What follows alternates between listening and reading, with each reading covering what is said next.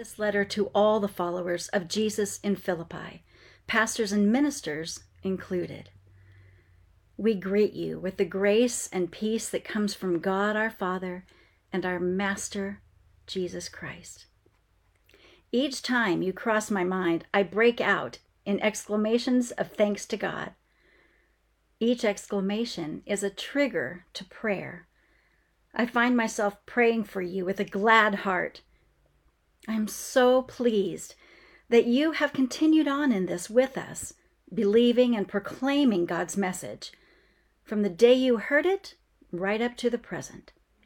There has never been the slightest doubt in my mind that the God who started this great work in you would keep at it and bring it to a flourishing finish on the very day Christ Jesus appears.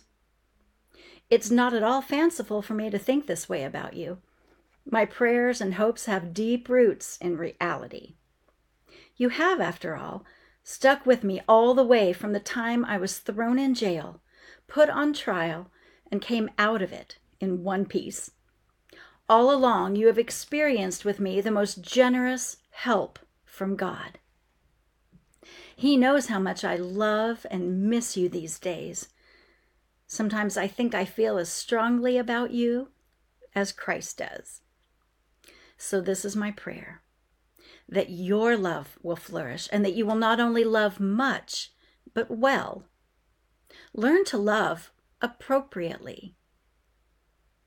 You need to use your head and test your feelings so that your love is sincere and intelligent, not sentimental gush. Live a lover's life, circumspect and exemplary, a life Jesus will be proud of, bountiful in fruits from the soul, making Jesus Christ attractive to all, getting everyone involved in the glory and praise of God. I want to report to you, friends, that my imprisonment here has had the opposite of its intended effect. Instead of being squelched, the message has actually prospered. All the soldiers here, and everyone else too, found out that I'm in jail because of this Messiah. Well, that piqued their curiosity, and now they've learned all about him. Not only that, but most of the followers of Jesus here have become far more sure of themselves in the faith than ever, speaking out fearlessly about God, about the Messiah. Good morning. It's nice to be with you all. This is um, this is just an odd sermon. I just want you to know that. Um, it's um, I have um, yeah. So just that's what I'm going to say. It's just a little weird. Um, so this is my prayer. Paul writes. This is my prayer he writes to a beloved church. This is my prayer. He writes to them from prison cell. This is my prayer, and it's so important to me that I'm sending this with a trusted messenger so that you'll know that I'm praying for you. So, this is my prayer that your love will flourish and that you will not only love much, but well. That's what Paul prays for for the Philippians, this church that he loves. And I love this translation from Eugene Peterson because it captures it. What does he want them to do? Love much, love well. And the question that we can ask ourselves is, how do we do that? And how do we do that particularly in a day like today, in a context like today, in a way in which everything has been disrupted by a pandemic and we are all trying to figure out what it means to love much and love well in a day like this?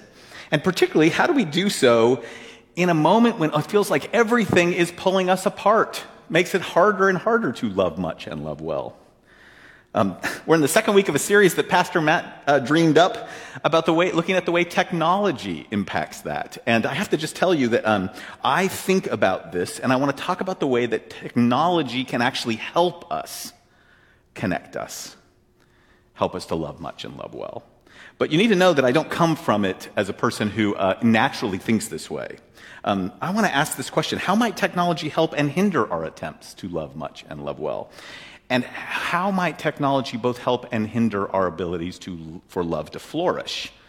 Paul writes that we would have a life that Jesus will be proud of.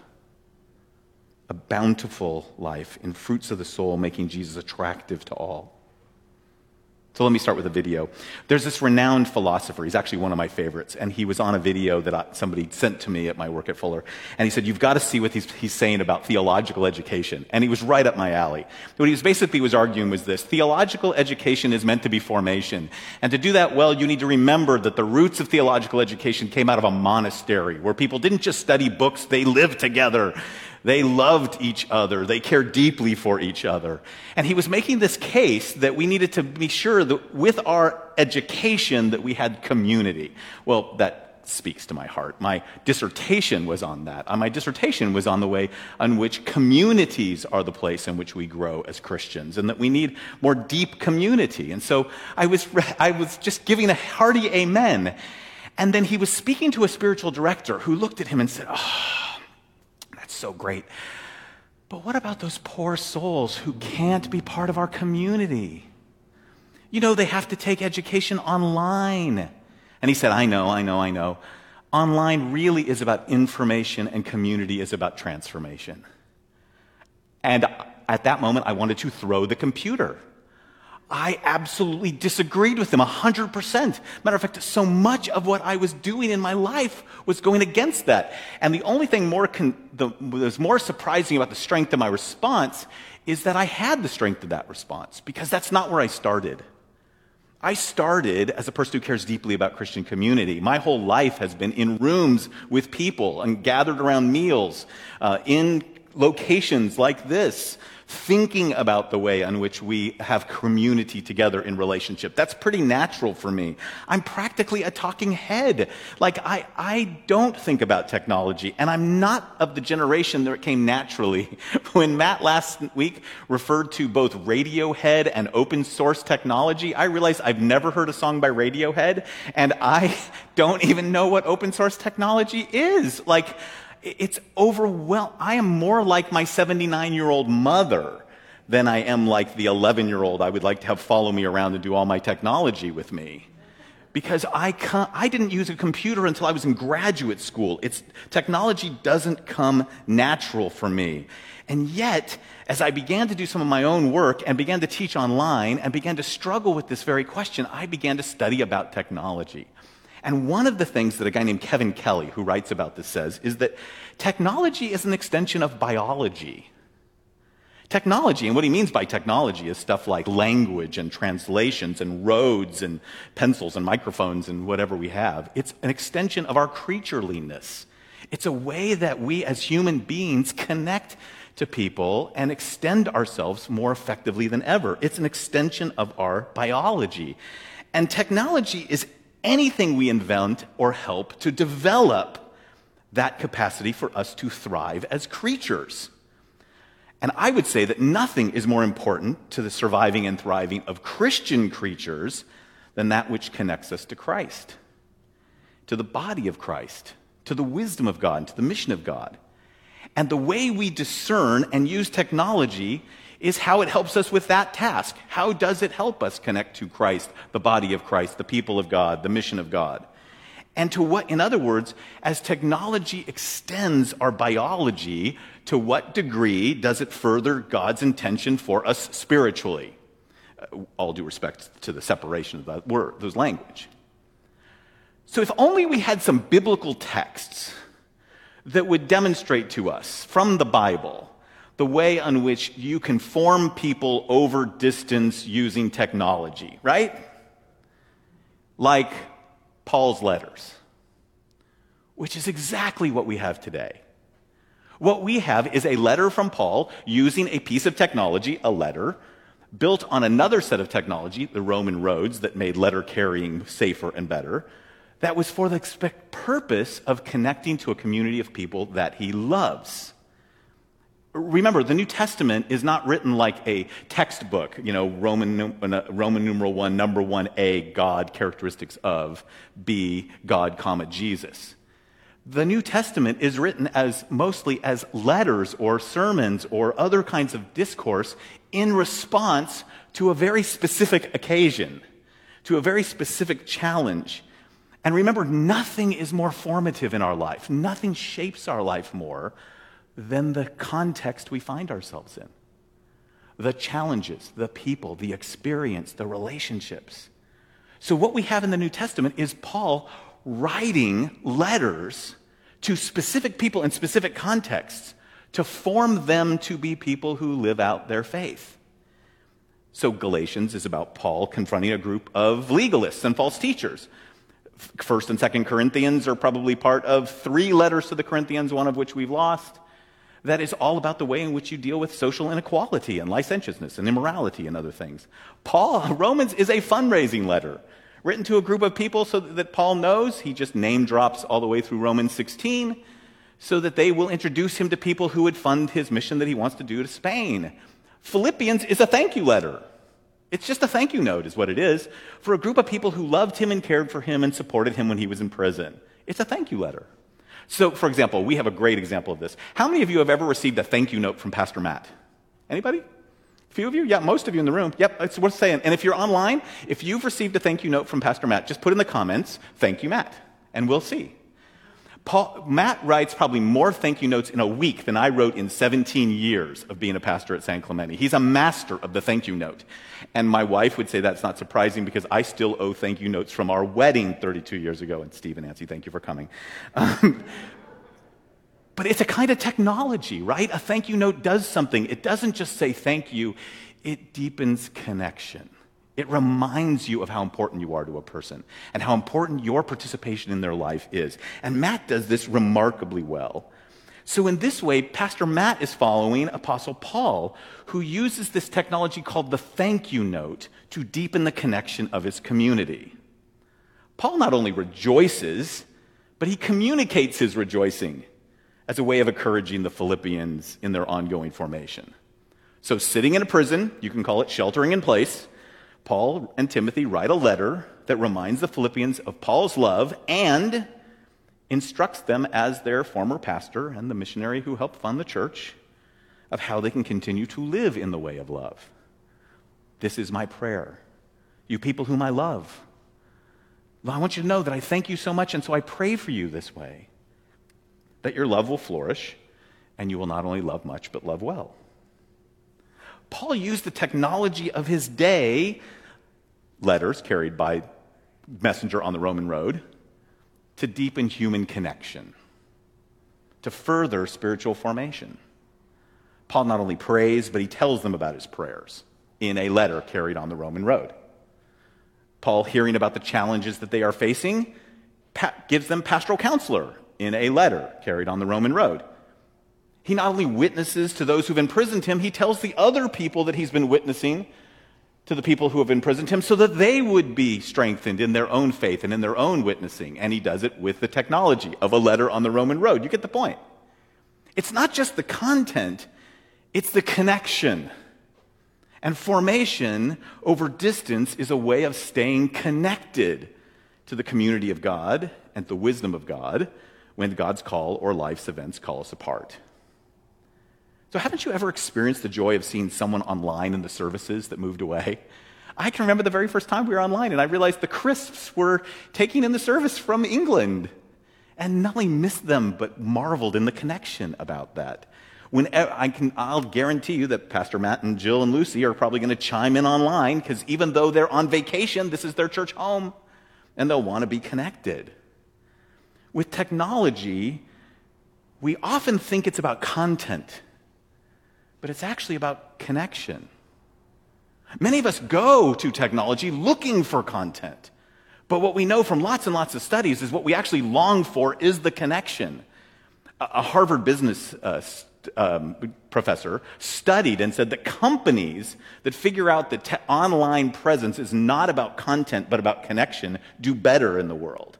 When you don't just put your content online, but you get people to interact with it and own it, become members of it, when you get people to like something or to subscribe to something or be a member of something, you develop a deeper connection to that company. And if that's true for a company whose job is to make money, shouldn't it be true for a community whose very purpose is developing a deeper sense of spiritual connection? I first discovered this when I did some consulting with a counseling uh, organization about 10 years ago. They do counseling with missionaries who are in the field.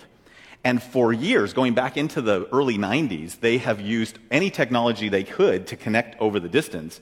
Uh, phone calls where they literally raised money for expensive long distance phone calls and early versions of Skype. And the reason for that is they went to the mission agencies, and the mission agencies told them that by far the most disruptive thing to the mission is when there was a family crisis, and then the family would have to leave the mission field and come back to the States to get care if they can find a way to care for that family and keep them in context, it was usually better for the family and better for the mission. And so they began to do this years ago, like half a generation ago. But here's what they discovered they discovered if there was a relational connection between the therapist and the family that was established face to face, then they could use years of technology. That if you combine technology and relationship, it's by far the best. So they stopped raising money for long distance phone calls and they started raising money to bring people together one time with their therapist face to face, usually someplace in the world. And then having that deep relationship, the, the efficacy of the, of the technology went up. And we know this.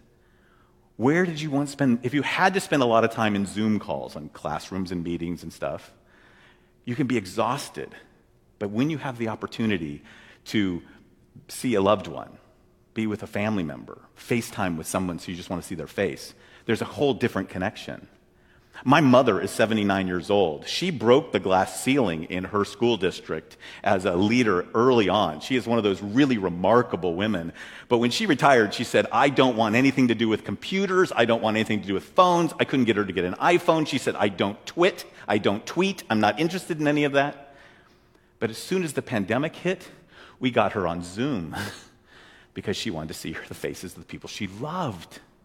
Now, my mother proudly proclaims that she is a Zoomer and she helps all the PEO ladies, the older women who have trouble with technology, like the 90 year olds, get on Zoom. Why? Because we want to use technology for connection. We think we're looking for content, but what we really want is connection. And this is why, if we have a relationship with someone and we can use technology to further and deepen the relationship, it only helps further and deepen what we most need as humans. Technology is an extension of our biology, our creatureliness. So, because technology is an extension of our biology, it means that whatever happens to us in our bodies, including the way we can some, often get distracted or disconnected or depressed, can be exacerbated by technology. It can get worse because technology accelerates it. And so learning how to use technology wisely and well becomes really, really important. So, connection, even over distance, can help or hinder our formation. So, learning to wisely use technology as the creaturely beings that we are, who desire to become more and more a community that is led by God's Spirit, becomes a really critical task today. Uh, remember, the letters from Paul were so powerfully full of the Holy Spirit that the church called them scripture. Imagine if the Bible was being written today through a series of emails or tweets. That's what you're talking about.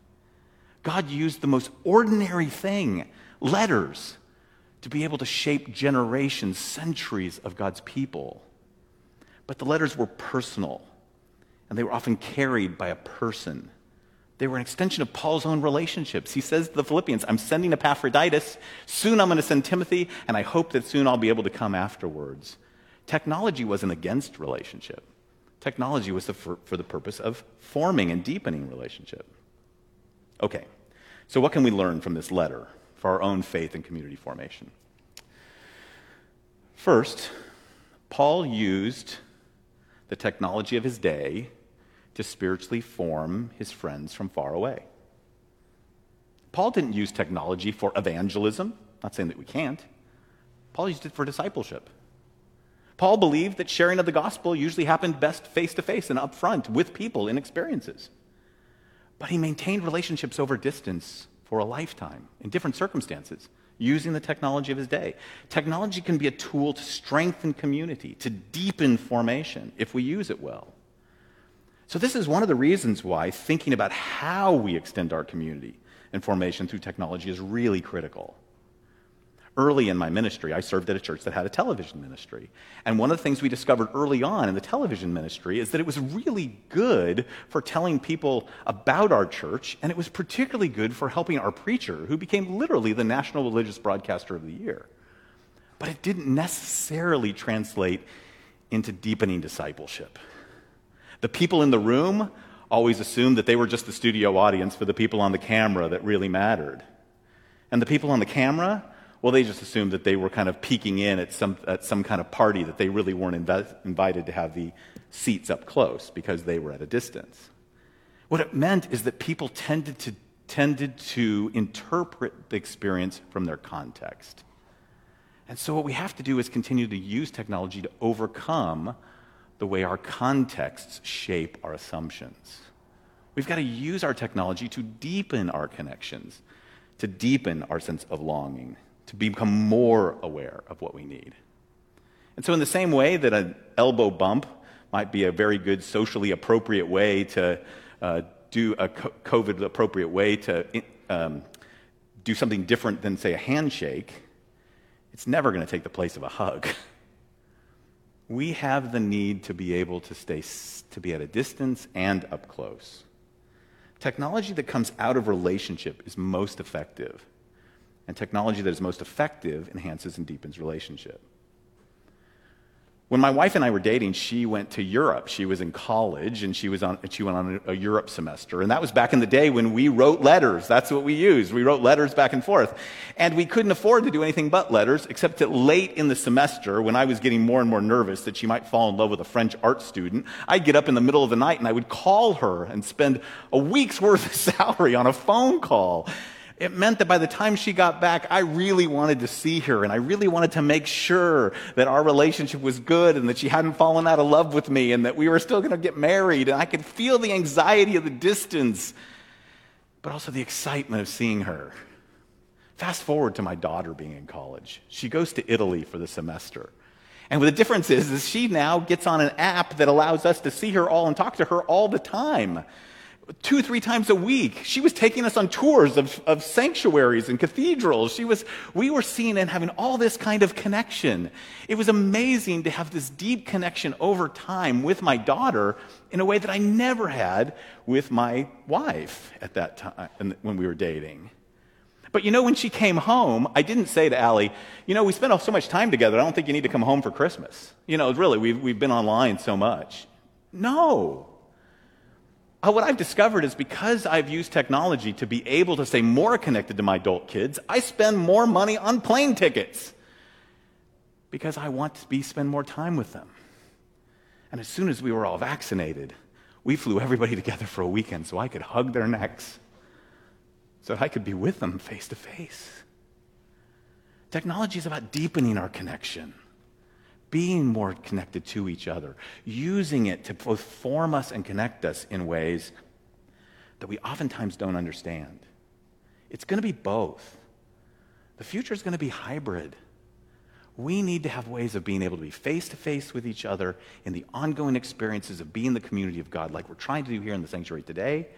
And we've got to find ways to also connect over distance and over time and over circumstances so that we have a deepening sense of connection. Because Paul's prayer, written from a prison on letters using the technology of his day, is the exact same prayer we believe was inspired by the Holy Spirit for us today. That your love will flourish, that you'll not only love much, but love well. So, how do we continue to use technology to do so? Here's what I would say use technology spiritually by refocusing on your biology. Allow it to connect you to your needs. Allow it to remind you of your loneliness, your, dis- your sense of disconnection, of how it's not enough.